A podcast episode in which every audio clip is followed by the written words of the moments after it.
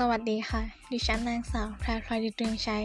กับรายการสถิติบลนิดสำหรับ episode นี้จะพูดถึงการวิเคราะห์และนำเสนอข้อมูลเชิงปริมาณด้วยแผนภาพ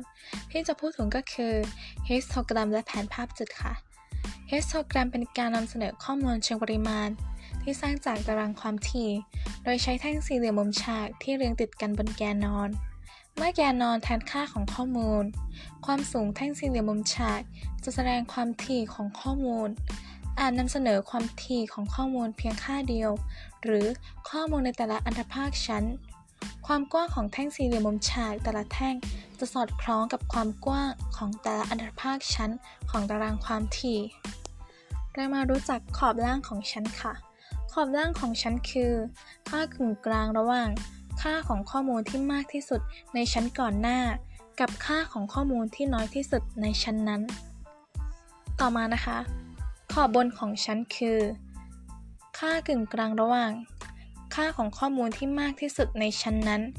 กับค่าของข้อมูลที่น้อยที่สุดในชั้นถัดไปค่ะ เมื่อเรารู้วิธีการหาขอบบนและขอบล่างนะคะ ก็จะสามารถนำมาสร้างฮิสโตแกรมได้แล้วค่ะ ต่อมานะคะ แผนภาพจุดค่ะ แผนภาพจุดเป็นการนำเสนอข้อมูลเชิงปริมาณ โดยใช้จุด หรือวงกลมเล็กๆ แทนข้อมูลแต่ละตัว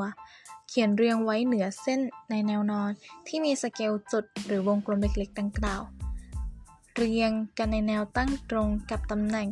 ซึ่งแสดงค่าของข้อมูลแต่ละตัว ค่ะสำหรับปัสโซนี้นะคะ จะเพียงเท่านี้ค่ะ